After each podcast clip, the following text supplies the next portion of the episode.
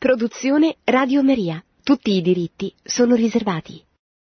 Cari amiche e cari amici, buonasera. Vorrei dedicare questo martedì alla presentazione di un eh, discorso che il Papa ha rivolto pochi giorni fa all'incontro dei laici cattolici che si assumono responsabilità politiche al servizio dei popoli dell'America Latina. Sostanzialmente è un discorso su un tema, quello della politica, che ci, ci vedrà eh, impegnati nei prossimi mesi in Italia per via del, della fine della legislatura e quindi per le prossime ormai elezioni politiche. Quindi si tornerà a parlare di, questi, di questo tema, che è un tema importante anche se spesso si riduce a polemiche molto esili dal punto di vista contenutistico, dove si polemizza e basta e spesso le persone normali fanno fatica a capire anche quali sono i temi in discussione sui quali si polemizza nel senso che la politica negli ultimi decenni ha perso l'importanza, la centralità che aveva nell'epoca delle ideologie e si è ridotta sempre di più a, eh, allo scontro fra comitati di affari, fra interessi corporativi e settoriali dentro la società. Tuttavia è vero che le leggi vengono fatte in Parlamento ed è vero che le leggi vengono approvate dalle maggioranze o dalle minoranze o, eh, o dalle maggioranze contro le minoranze. E quindi quelle leggi che hanno un'incidenza sul, sulla vita di una nazione, sul bene comune, quelle leggi sensibili come quella che di cui si è cominciato a discutere nel, nel Senato italiano oggi sul, sull'eutanasia, sulle dichiarazioni, disposizioni anticipate di trattamento, una, una legge iniqua, una legge sciagurata che introduce l'eutanasia nel nostro paese e che in modo pervicace questo governo e questa maggioranza vogliono a tutti i costi che venga applicata cioè che venga realizzata, che venga votata eh, prima della fine della legislatura che è prevista entro la fine di dicembre. Quindi nei prossimi giorni, eh, se non succede un miracolo, eh, però noi dobbiamo pregare perché ci sia questo miracolo, perché ci sia questo incidente di percorso che impedisca la realizzazione questa legge iniqua, tuttavia eh, nei prossimi giorni, appunto se non succede un miracolo, questa legge verrà introdotta. E, e questo è molto importante che noi capiamo quindi l'importanza della politica perché eh, la politica eh, adesso vedremo come la presenta il Papa, come la definisce in questo ampio discorso che si rivolge all'America Latina, ma per quanto riguarda i contenuti dottrinali riguarda tutto il mondo e, e ogni uomo, perché la politica è da polis, è eh, così, una scienza che ha a che fare con eh, le, il bene delle comunità, che si realizza in maniera diversa a, secondo, a seconda delle culture delle storie diverse in ciascun paese, ma tuttavia ha dei, com- dei connotati comuni. Allora, chiusa questa parentesi, però mi raccomando, pregate, mi raccomando, vigilate in questi giorni perché all'Italia venga risparmiata questa nuova ferita dopo il divorzio breve, dopo la legge sulle unioni civili, dopo la depenalizzazione delle droghe cosiddette leggere, tutte leggi che sono state fatte da questi ultimi governi che non sono neanche stati eletti dalla maggioranza dei cittadini, che sono stati tutti imposti all'interno del, del Parlamento da, da, giochi di partito, diciamo così. Ecco, pregate perché questo non avvenga, ma adesso torniamo al Papa, Santo Padre, Francesco. Eh, questo tema, quello della politica, lo, lo, lo tratta appunto durante questo convegno, è un, è un videomessaggio il suo che ha, ha, lanciato a questo convegno che si, che si è svolto a Bogotà, in Colombia, dal 1 al 3 dicembre. È anche importante che impariamo a leggere i discorsi del Papa andando alla fonte, perché voi sapete come il Papa venga sistematicamente strumentalizzato dai mezzi di comunicazione come la Repubblica, come il Corriere della Sera, come praticamente tutti i telegiornali che enfatizzano alcune prese di posizione del Papa, altre considerazioni non vengono neppure citate. E purtroppo questo fa sì che le parole del Papa passano nella, nel, nel, nell'opinione pubblica non in modo corretto ma secondo l'interpretazione che ne dà la grande stampa. E allora è molto importante fare quello che si, si, si, dovrebbe fare nei confronti di ogni pontefice, a maggior ragione del, di, di, di, Papa Francesco che viene da un altro mondo, come dice lui, viene dalla, dall'America Latina, viene da un mondo diverso dove anche tutte quelle modalità di comunicazione molto sofisticate che vengono usate in Italia, cioè in Italia, in Occidente, in Europa, probabilmente dalle sue parti in Argentina e in genere in America Latina non c'era questa abitudine, questa attenzione così spasmodica ai mezzi di comunicazione. Ma torniamo alla politica. Che cos'è la politica? Il Papa dice da, da Pio XII fino ad oggi, da, dal Papa Pio XII, ma in realtà già eh, il predecessore Paparatti, Pio XI, nel Novecento, i pontefici che si sono succeduti hanno sempre fatto riferimento alla politica come alta forma della carità.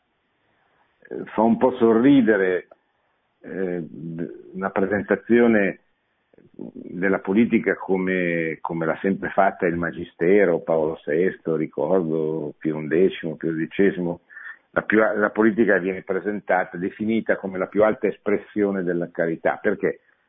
Eh, perché la carità, cioè l'amore, nel caso della politica, è l'amore per la comunità, è l'amore per il bene comune. E quindi presuppone che l'uomo politico sia colui che serve, si sacrifica rinuncia al suo tempo, al suo benessere, alla sua vita privata per dedicarsi attraverso la politica al servizio del bene di tutti, del bene della comunità. Fa un po' sorridere perché evidentemente noi non abbiamo una, un'idea di questo genere se eh, pensiamo alle classi dirigenti, alle classi politiche eh, degli ultimi anni, degli ultimi anche decenni. Ci viene in mente la corruzione, ci viene in mente l'incompetenza, ci viene in mente eh, l'incapacità di risolvere i problemi della gente, dei cittadini, ci vengono in mente tutti gli aspetti negativi, critici di queste classi politiche, forse fin troppo, forse esageriamo su, sull'onda anche di un certo qualunquismo generato dai media, dai mezzi di comunicazione. Però questa è l'immagine che l'uomo medio ha oggi della classe politica e della politica, quindi che viene considerata come una cosa brutta, una cosa sporca. In realtà non è così, cioè la Chiesa ci insegna appunto che la politica è la più alta forma della carità, la più alta espressione della carità. Si potrebbe tradurre, continua Papa Francesco, anche come servizio, cioè si potrebbe definirla anche come servizio inestima, inestimabile di dedizione per il conseguimento del bene comune della società. La politica è prima di tutto servizio, non è serva di ambizioni individuali, di prepotenza di fazioni o di centri di interesse. Come servizio non è neppure padrona, pretendendo di regolare tutte le dimensioni della vita delle persone e ricadendo addirittura in forme di autocrazia o di totalitarismo. E quando parlo di autocrazia, dice il Papa, o di totalitarismo, non sto parlando del secolo passato, cioè del Novecento, che è stato il secolo dei totalitarismi, come sappiamo, ma sto parlando di oggi, del mondo di oggi, forse anche di qualche paese dell'America Latina. Io mi permetto di aggiungere, tra parentesi, la drammatica situazione del popolo venezuelano che geme, nel senso autentico e pieno della parola, sotto una dittatura che ha portato il popolo a morire di fame e questo purtroppo dai nostri mezzi di comunicazione non viene ricordato con l'insistenza con cui si ricordano altre, altre vicissitudini, ma noi dobbiamo ricordare la passione che questo popolo sta, sta, sta attraversando, la passione nel senso proprio eh, cristiano del termine, la sofferenza terribile eh, fisica, anche proprio materiale che attraversa il popolo del Venezuela. Si potrebbe affermare, continua Papa Francesco, che il servizio di Gesù, che è venuto a servire e non ad essere servito, e il servizio che il Signore esige dai suoi apostoli e discepoli, è per analogia il tipo di servizio che si chiede ai politici. È un servizio di sacrificio e di dedizione, al punto che a volte si possono considerare i politici come martiri di cause per il bene comune delle loro nazioni. Il punto di riferimento fondamentale di questo servizio, che richiede costanza, impegno e intelligenza, è il bene comune, senza il quale i diritti e le più nobili aspirazioni delle persone, delle famiglie e dei gruppi intermedi in generale non potrebbero realizzarsi pienamente, perché mancherebbe lo spazio ordinato e civile in cui vivere e operare. Allora, lo scopo della politica è il bene comune. Se noi prendiamo un manuale di dottrina sociale della Chiesa e in modo particolare prendiamo il compendio della dottrina sociale della Chiesa che è stato sottoscritto da, da San Giovanni Paolo II, fatto dal Pontificio Consiglio della Giustizia e della Pace quando era eh, presieduto dal cardinale Vantuano, oggi defunto, e che aveva come segretario l'attuale vescovo di Trieste, Monsignor Crepaldi, se prendiamo quel testo, che è un testo non del Magistero, ma che la massima autorità della Chiesa ha approvato, troviamo ampiamente descritto eh, lo scopo della politica, appunto che è il bene comune. Che cos'è il bene comune? Eh, il bene comune è sostanzialmente il bene della, della comunità, della, della sua, nella sua interezza non è il bene di una famiglia, non è il bene di, una, di un corpo, di, un, di, una corporazione, di un corpo intermedio, di una parte della società. E lo scopo del, della, della, classe politica che governa il paese eh, do, dovrebbe essere quello, deve essere quello di, di guidare la nazione attraverso le leggi che vengono fatte, la loro attuazione, la loro esecuzione, in modo di non favorire una parte soltanto della società, ma la società nel suo insieme, appunto perseguendo il bene comune, il bene della comunità. Il Concilio Vaticano II ha definito il bene comune, secondo il patrimonio della dottrina sociale della Chiesa, come l'insieme di quelle condizioni di vita sociale che consentono e facilitano agli esseri umani, alle famiglie e alle associazioni il conseguimento più pieno della loro perfezione. Gaudium et Spes, che sapete è, una, è la Costituzione pastorale del Concilio di Carlo II, numero 74, scopo del bene comune è consentire e facilitare la perfezione, cioè la perfezione vuol dire il raggiungimento della pienezza della propria, della propria umanità, che si tratti di un singolo, di una persona, che si tratti di una famiglia, che si tratti di un'associazione, di un corpo intermedio, eccetera. È chiaro, continua il Santo Padre, che non bisogna contrapporre il servizio al potere, cioè nessuno vuole un potere impotente, no? Anche questa polemica larvata che c'è contro il potere, ma attenzione però, il potere non è una cosa negativa, non è una cosa brutta. Il potere è necessario. Un'autorità che non abbia il potere di esercitare, di fare eh, riconoscere la propria autorità è, è quello, come dice il Papa, è un, è un potere impotente che, che non va bene. Ecco. Però, dice sempre il Papa, eh, il potere deve essere ordinato al servizio per non degenerare. Lo scopo è che il potere, l'esercizio del potere che comporta anche degli interventi che possono essere spiacevoli, sia fatto come servizio, sia un servizio che ha come obiettivo quello di raggiungere il bene di tutti, il bene della comunità. Ossia, continua il Papa, Ogni potere non ordinato al servizio degenera. Naturalmente non mi sto riferendo alla buona politica nell'accezione più nobile del suo significato e neppure alle degenerazioni di quella che chiamiamo politicheria, che forse noi in italiano chiameremmo eh, il politicantismo, insomma l'eccesso di, della politica nel senso negativo, in un senso negativo. Sempre la Gaudium Spes scrive, per instaurare una vita politica veramente umana, non c'è niente di meglio che coltivare il senso interiore della giustizia, dell'amore e del servizio al bene comune e rafforzare le convinzioni fondamentali sulla vera natura della comunità politica e sul fine, sul buon esercizio e sui limiti di competenza dell'autorità pubblica. Siate certi, continua Papa Francesco, che la Chiesa Cattolica stima degna di lode e di considerazione, questa è ancora la Gaudium Spes, l'opera di coloro che per servire gli uomini si dedicano al bene della cosa pubblica e assumono il peso delle relative responsabilità. Al tempo stesso Continua il Papa, sono certo che tutti sentiamo il bisogno di riabilitare la dignità della politica.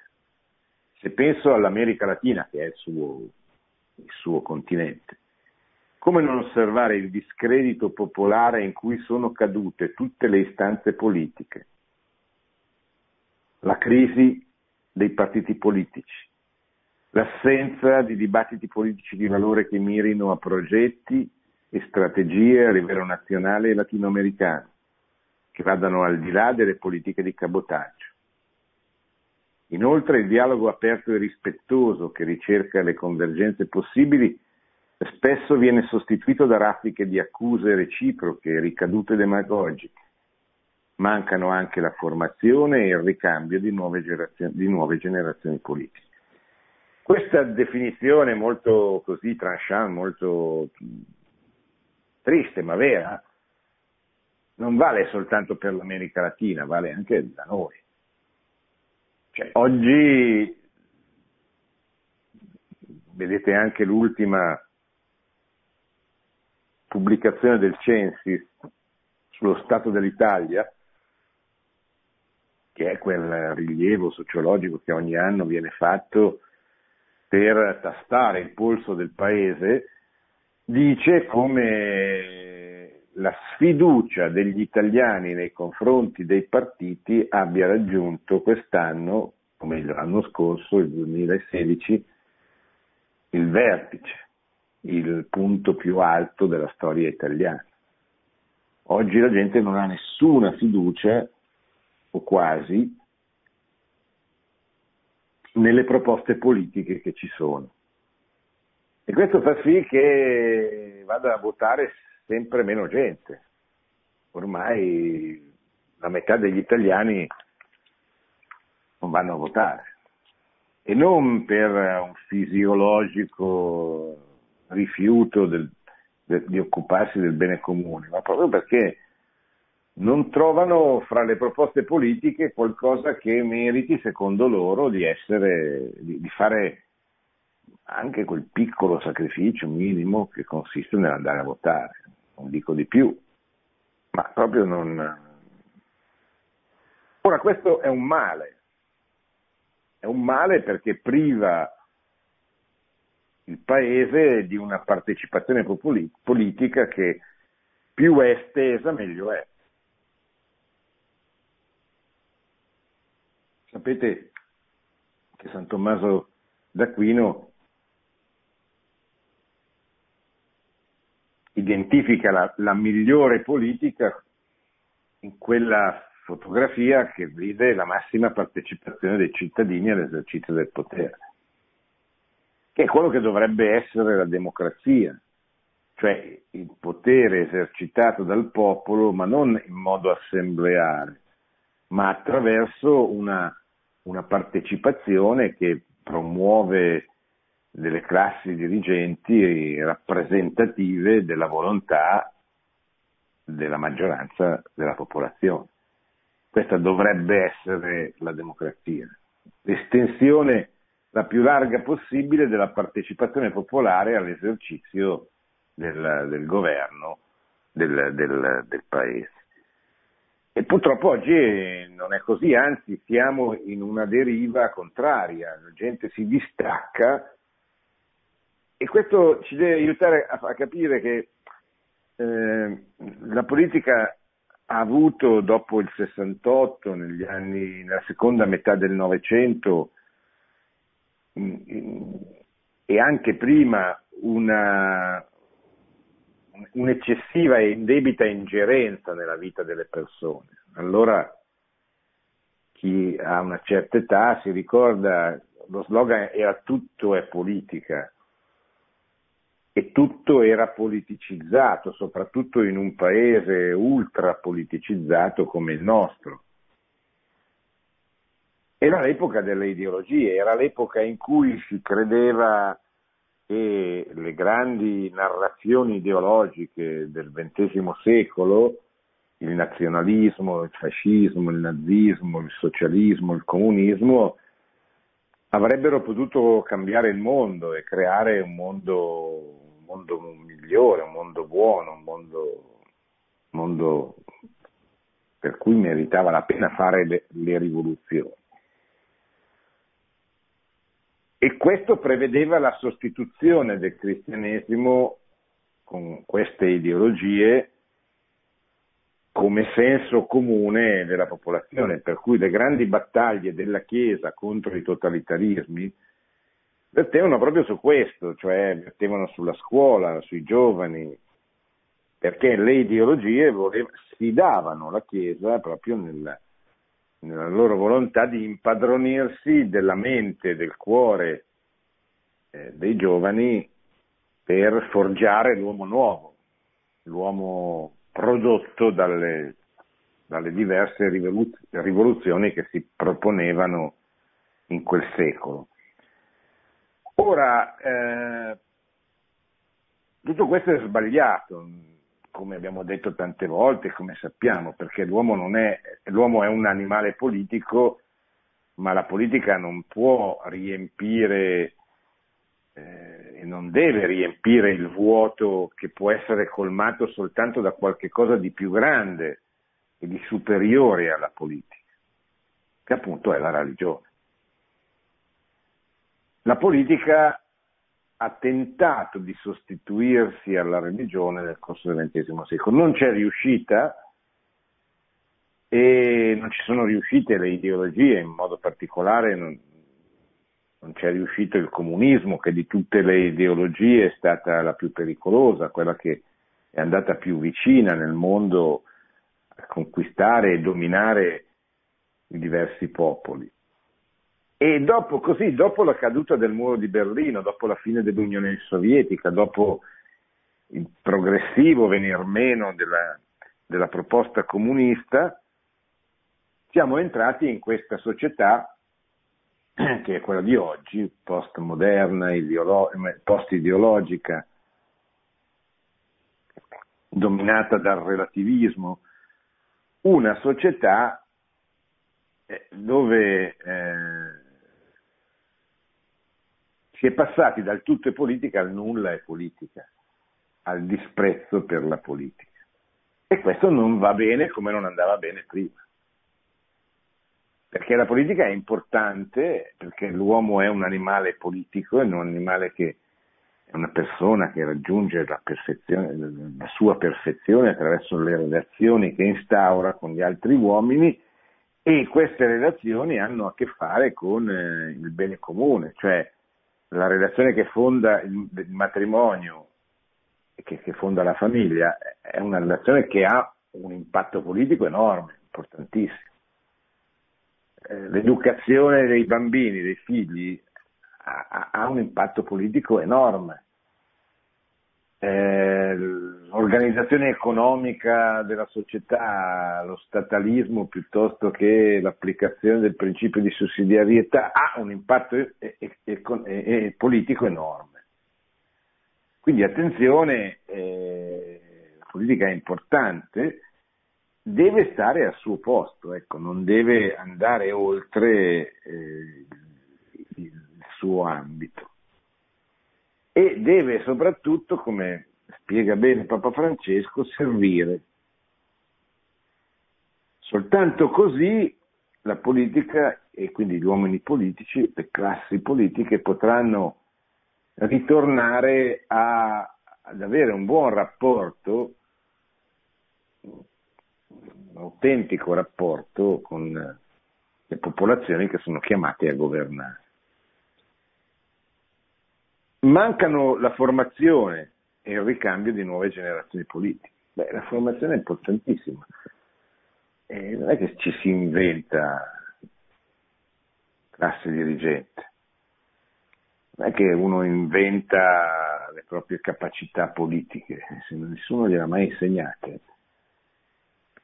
Il rischio è che questo diventi un amministratore o diventi addirittura un legislatore e che non sa di che cosa sta parlando, che non sa bene l'importanza del ruolo che occupa. E allora ci vuole la formazione.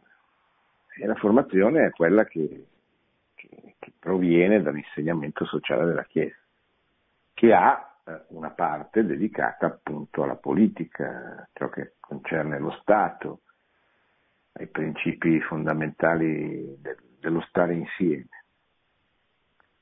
Perciò, per questi motivi, i popoli guardano da lontano e criticano i politici e li vedono come una corporazione di professionisti che curano i propri interessi o li denunciano con rabbia, a volte senza le dovute distinzioni, come impregnati di corruzione. Ciò non ha nulla a che vedere con la necessaria e positiva partecipazione dei popoli appassionati della propria vita e del proprio destino, che dovrebbe animare lo scenario politico delle nazioni. Vedete, eh, una cosa importante, si è passati dal tutto politica al nulla è politica. Oggi però noi capiamo che senza un grande ideale, un grande sogno, poi deve essere realizzato nella, nella continuità, nella eh, concretezza, ma senza un grande sogno, eh, la politica stenta, eh, perché rimane soltanto amministrazione. Certo mi potrete dire, ma ma, ma, magari avessimo dei buoni amministratori onesti, ma soprattutto competenti, eccetera. Però soprattutto non sto parlando dell'amministrazione dei centri, che evidentemente dei paesi, dei comuni, che deve essere molto concreta, ma dal punto di vista proprio politico, del bene comune. Se noi non siamo capaci di offrire al nostro popolo un progetto che lo, che lo, che lo entusiasmi, se non, se non, riesce per vari motivi ad avvenire questo, realizzarsi questo, questo legame, questo legame d'amore, d'amicizia tra, tra una classe dirigente, il suo progetto e una parte importante del popolo, non, non se ne esce da questa situazione. È un grande progetto, non è qualcosa di utopistico, qualcosa di impossibile da realizzare, certamente qualcosa di difficile da realizzare. Ma la gente deve avere un obiettivo, deve avere una meta. Se non ha un obiettivo, se non ha una meta, eh, non si muove, non va da nessuna parte. Ecco perché noi dobbiamo, quando anche studiassimo, per esempio nelle parrocchie, sarebbe veramente ora che si prendesse sul serio il Papa e si facessero dei corsi di dottrina sociale della Chiesa. Come la difendiamo i nostri figli, ne fa. Ed è buona cosa che se ne facciano tanti, perché non si può continuare a lamentarsi e non formare le persone. Ma è, quando si fanno i corsi di dottrina sociale della Chiesa bisogna tenere presente che eh, la cosa più importante della dottrina sociale della Chiesa è il suo scopo, il suo fine, cioè la cristianità, una società a misura d'uomo e secondo il piano di Dio, come diceva San Giovanni Paolo II, una civiltà cristiana. Questo è un grande sogno, un grande sogno che può essere realizzato perché si è già realizzato nella storia. La lunga storia del periodo che va dall'editto di Milano del 313 fino alla notte di Natale dell'Ottocento, quando Carlo Magno diventa imperatore in, e, e torna all'impero in Occidente, è la storia del grande sogno di restaurare l'impero cristiano,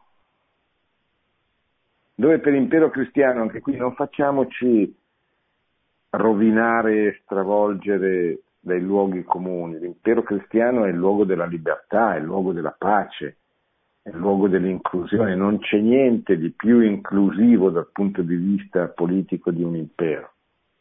È contrario degli stati nazionali. Gli stati nazionali, i nazionalismi che hanno distrutto gli imperi, hanno provocato le due guerre mondiali perché sono animati dall'odio, l'odio di una nazione contro un'altra, così come nelle, nella stagione successiva ci fu l'odio di classe, di una classe contro l'altra. Ma il cristianesimo, la dottrina sociale della Chiesa, il cristianesimo che diventa un progetto politico, è fondato sull'amore, sulla collaborazione sulla coesistenza. Le classi devono cooperare, non devono annientarsi come vorrebbero i marxisti. E le nazioni devono convivere dentro un progetto comune che è l'impero e non scannarsi come vorrebbero i nazionalisti, come vorrebbero i, i guerrafondai, cioè quelli che, che, che hanno usato la guerra per imporre un progetto contro un altro popolo, che fosse un progetto di classe o un progetto di, di, di nazione o di razza, ha una relativa importanza. Ci vuole un grande sogno, vuole, e, e, e, quindi non basta neanche lo studio della dottrina sociale della Chiesa se noi non comprendiamo qual è lo scopo della dottrina sociale della Chiesa. Una società a misura d'uomo è una società dove è più facile salvarsi e santificarsi, dove è più facile raggiungere la perfezione della propria umanità, della propria famiglia, della propria patria, del proprio comune, eccetera. Ecco, noi questo abbiamo bisogno, dice il Papa oggi in America Latina, una buona e nobile politica e i protagonisti che sono in grado di realizzarla. Pontefice poi tocca altri, tanti altri temi che noi non facciamo in tempo ad affrontare qui, magari troverete qualcosa di scritto. Prossimamente cercherò di mettere giù per iscritto tutti gli altri aspetti importanti che vengono toccati eh, in questo importante discorso, un videomessaggio del Santo Padre sull'America Latina, sulla politica in America Latina e in generale sul, sulla valore, l'importanza, la grandezza, questa alta espressione della carità che è la politica.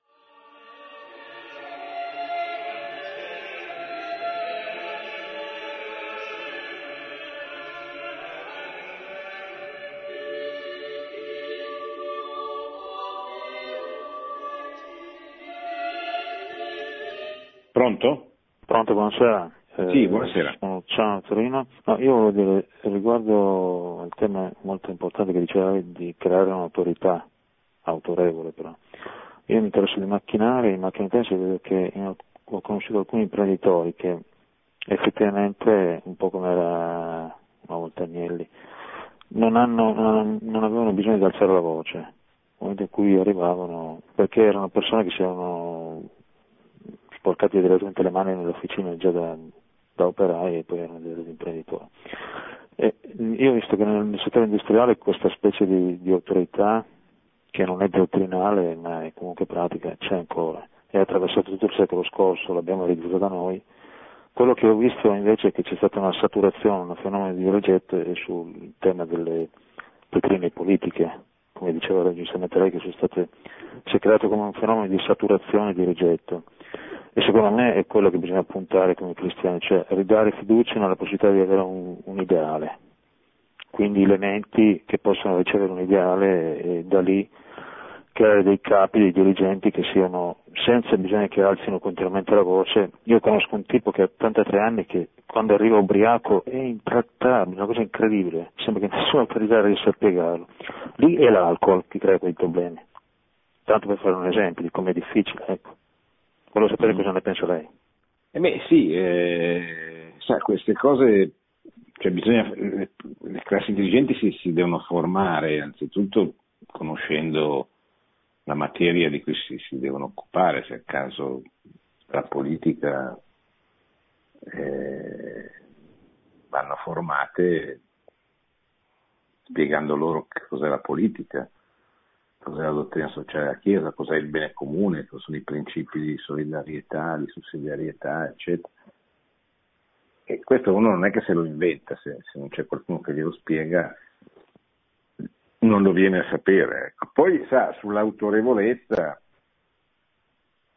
intanto una persona competente che conosce, che sa quello che dice, è una, sicuramente una persona che ha una, un'autorevolezza che quantomeno proviene dalla, dalla competenza, da, dalle cose che dice, si capisce, la gente capisce se, se uno parla a Lambera oppure parla di, di cose che conosce. Ecco. E questo è un po' il tema. Pronto? Buonasera professore. Sì, buonasera signora. Da, da buonasera. dove chiama? Ascoli Piceno. Ascoli. Sì. Ecco, a me io, mi piace ascoltarlo perché parla un po' di tutto e, e mi interessa, è molto bravo, complimenti infiniti. Senta, questa sera però mi interessa molto il caso del Venezuela. Io ho dei nipoti là che ogni tanto li sento, non possono nemmeno telefonare, devono prendere il permesso, ci sono tante cose che poi non, adesso non mi voglio prolungare l'altra sera ho parlato con loro tre quarti d'ora, insomma una lamentela che non gli dico e poi io so tante cose perché cerco di ascoltare, ma qui ne parla poco la televisione. E la fame è tanta, la fame è tanta, hanno ridotto gli stipendi, e i miei nipoti mh, mm, lavorano, però ha detto che da, da due stipendi non è nemmeno uno, poi ha due figli che studiava e ha, ha, dovuto smettere di studiare perché hanno chiuso pure le, le scuole. Allora, mm. eh, ci sono i bambini che muoiono, loro piangevano, muoiono bambini piccoli che non hanno niente da mangiare, che non hanno quello che, che serve per i bambini. vanno a cercare la roba nei cassonetti, è da piangere, è da piangere. Io questo volevo chiedere a lei. Cambierà questa situazione? Come può cambiare? Quando? Signora, eh, eh, noi abbiamo fatto diverse trasmissioni eh, a Radio Maria sul Venezuela, c'è una giornalista che sta a Roma molto brava, che ha fondato anche un'associazione di venezuelani in Italia, che si chiama Marinelli Stremamunno, che abbiamo invitato più volte a Radio Maria anche a fare conferenze, incontri, eccetera. E quando finirà? Non lo so, nel senso che il potere del governo è legato al fatto che il governo ha, ha l'esercito dalla sua parte e con il traffico, con il narcotraffico a soldi, a, a miliziani armati che impongono la, con la violenza così, le idee, le ideologie del, l'ideologia del governo. Purtroppo non c'è un'opposizione adeguata e quindi anche lì non, non si, non, si, fa fatica a intravedere chi possa sostituire un eventuale, un eventuale caduto del governo, chi possa sostituire il governo se, se cadesse. A livello internazionale si fa qualcosa, il governo di Maduro ha perso consenso, però non in maniera sufficiente per che possa cadere. Ecco.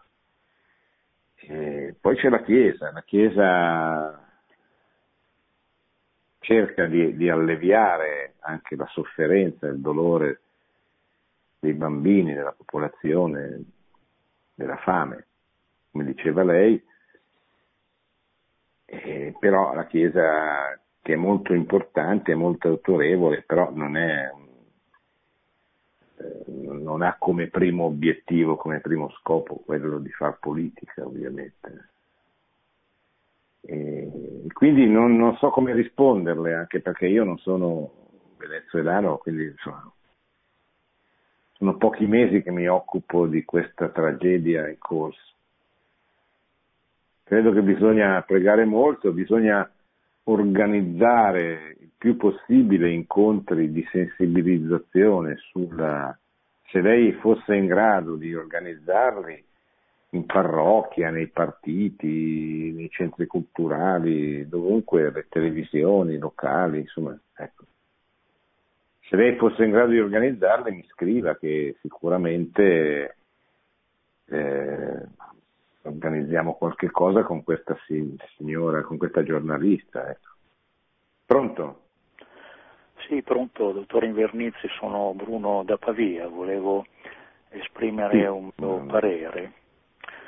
No, come, sì. dice Papa, come, dice il Papa, il massimo possibile raggiungibile dalla politica nel bene, nel bene sociale per tutti e nella solidarietà. Io sono completamente d'accordo con lui e con la Chiesa ma io però vedo che nel nostro sistema capitalistico tutto viene trasformato in proprietà privata, quindi si creano sistemi chiusi e quindi anche la politica diventa proprietà privata e quindi allontana la gente ai margini e così poi la gente non va a votare e se poi si ribella è perché è emarginata.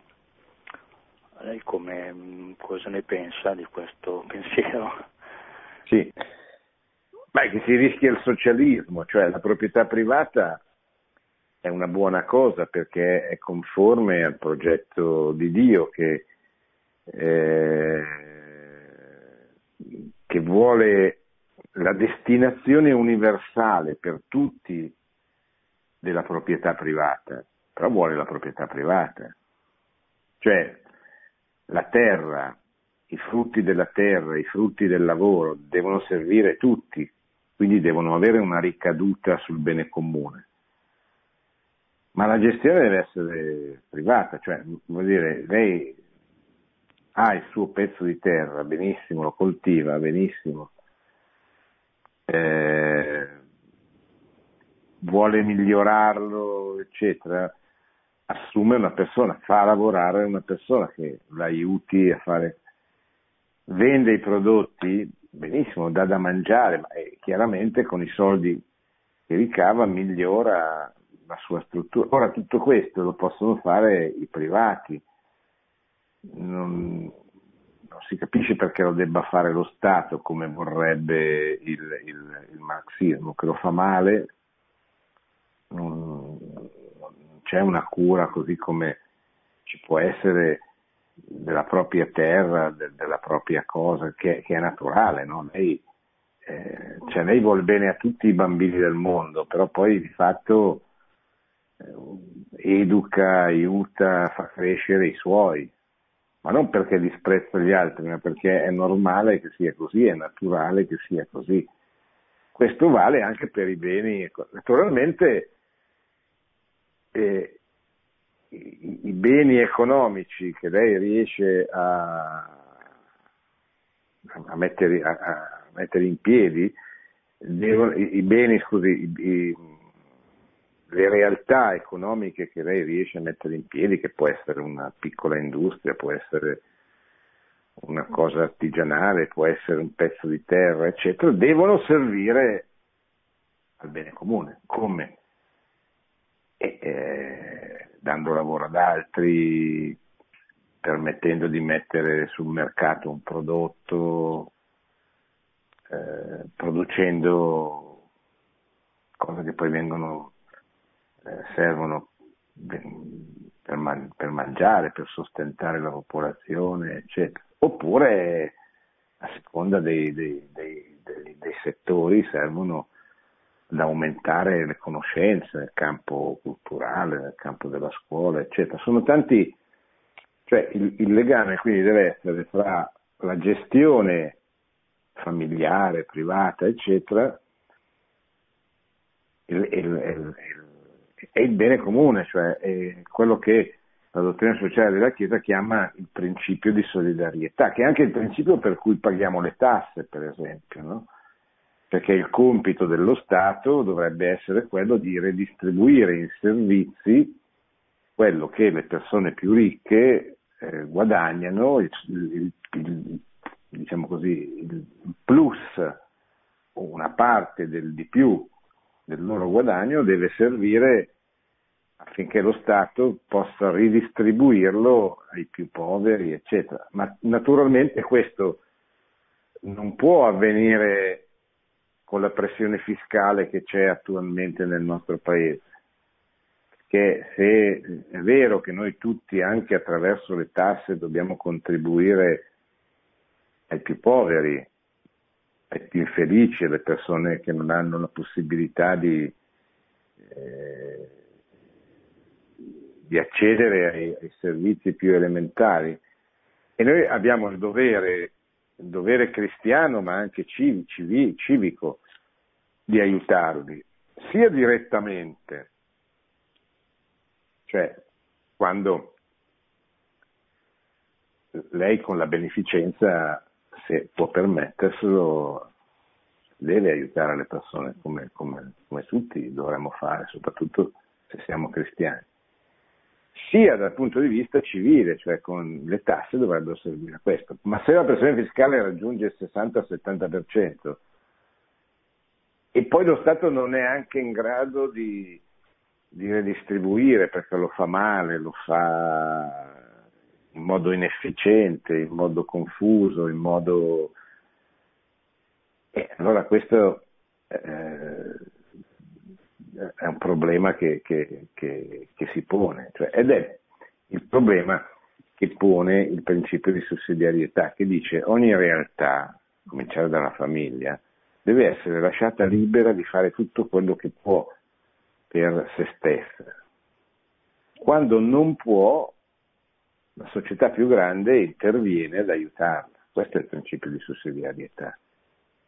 Ma non quello che succede nelle società stataliste del nostro tempo, dove lo Stato interviene a priori, a prescindere, e cerca di sostituire la famiglia con l'educazione, la scuola. Questo è uno Stato tendenzialmente totalitario come era lo Stato comunista che non va bene. Pronto? Professore, buonasera. Io ho buonasera. una grassa stima di lei. dove chiama? Io chiamo da Salerno e mi chiamo Prezioso, l'unico in Italia che si chiama Prezioso. Così mi hanno detto quando ho fatto il certificato di battesimo. Poi io seguo molto sempre lei per quanto riguarda la dottrina sociale della Chiesa. Ovviamente mm. la dottrina sociale della Chiesa è stato un grande sforzo bellissimo, stupendo, che ha cercato di fare io dicevo, sì d'accordo, ma è sui genesi, nel senso che, secondo il mio punto di vista, ma da grosse linee, ma giustamente essendo il pontefice non poteva scegliere nei dettagli, no? E quindi in effetti ci invita, invita a cose bellissime, stupende, la sussidiarietà, le cose, ma questi sono panni caldi. La giustizia sociale, secondo me, mi posso, ovviamente, io so, e chi sono io? Non io sono la verità, io sono semplicemente uno che so umilmente e con educazione, parlando con lei che stimo tantissimo. Ma i problemi sociali proprio poi si devono sciogliere in pillole, si devono realizzare.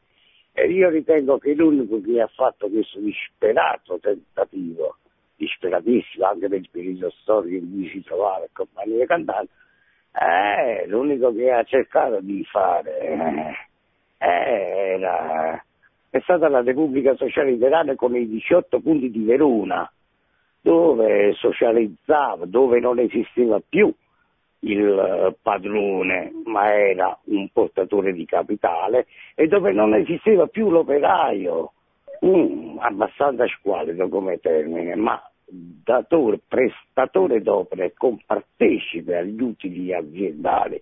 Bene, questo secondo me certamente non è il paradiso sulla terra, ma certamente è una cosa sciolta in pillola nel senso um, concreto molto bene, che poi non abbia avuto il tempo, la possibilità perché le bombe pioveva la pioggia, chiaramente tutto fu.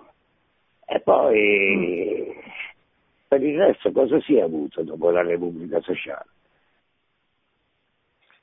Ma guardi, io per quel che conosco della Repubblica Sociale credo che il manifesto di Verona, il programma sia un programma molto socialista che molto abbia subito eh, un'influenza dal, del, del, socialismo molto marcata. Eh, è un po' quando il fascismo eh, ritorna alle origini, come lei sa il fascismo nasce a sinistra, nasce come movimento della sinistra nazionalista che eh, litiga, diciamo così, con eh, l'internazionalismo eh, socialista. Mussolini è favorevole all'intervento dell'Italia nella Grande Guerra e eh, rompe con il suo partito che invece era neutralista, fonda il Popolo d'Italia e lì nascono i fasci di combattimento, nasce il, il, il fascismo delle origini, è un fascismo molto di sinistra, molto interventista, molto nazionalista, molto anticattolico, anticlericale, eccetera. Queste caratteristiche poi cambiano abbastanza radicalmente durante gli anni del, del regime, perché il fascismo viene a compromesso con la Chiesa, viene a compromesso con la monarchia, con lo Stato e quindi tenua la sua portata di sinistra, la sua portata rivoluzionaria e così comincia a collaborare con queste altre due importanti istituzioni, ma ritorna un po' alle origini durante la Repubblica Sociale, eh, per cui io non vedo positivamente, cioè dal punto di vista della dottrina sociale della Chiesa, eh, per quel che capisco, ecco, poi bisognerebbe sempre ristudiare bene le cose ma siamo molto lontani dai principi della dottrina sociale della Chiesa, perché la dottrina sociale della Chiesa è favorevole alla proprietà privata, soprattutto alla diffusione della proprietà privata, alla piccola proprietà eh, e eh, non alla, all'intervento dello Stato nella vita sociale ed economica, che è un po', se, se non mi sbaglio, quello che è previsto nel progetto del, del socialismo della Repubblica Sociale. Ecco.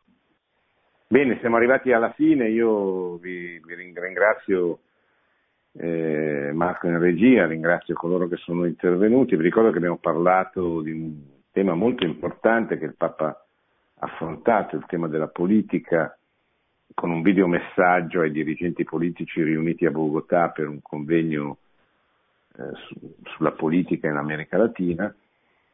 E un tema che va affrontato senza le passioni ideologiche dei partiti, va affrontato con il desiderio del bene comune, della verità, della ricerca della verità, eccetera e da questo punto di vista noi cattolici abbiamo una grande responsabilità perché sappiamo di poter affrontare questi temi senza quelle passioni ideologiche che, che li rovinano e che impediscono una ricerca adeguata, sincera della verità. Grazie, buonanotte a tutti, buona, buona settimana e buona Immacolata che sta arrivando. Produzione Radio Maria. Tutti i diritti sono riservati.